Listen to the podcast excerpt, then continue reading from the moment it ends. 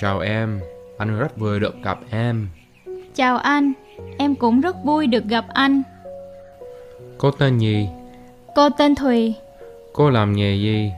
cô là giáo viên tiếng Việt. Cô làm việc ở đâu? Cô làm việc ở trường VUS. Cô sống ở đâu? Cô sống ở quận 7, ở Sài Gòn. Anh là người nước nào? Anh là người Pháp. Anh là người Mỹ. Anh là người Canada.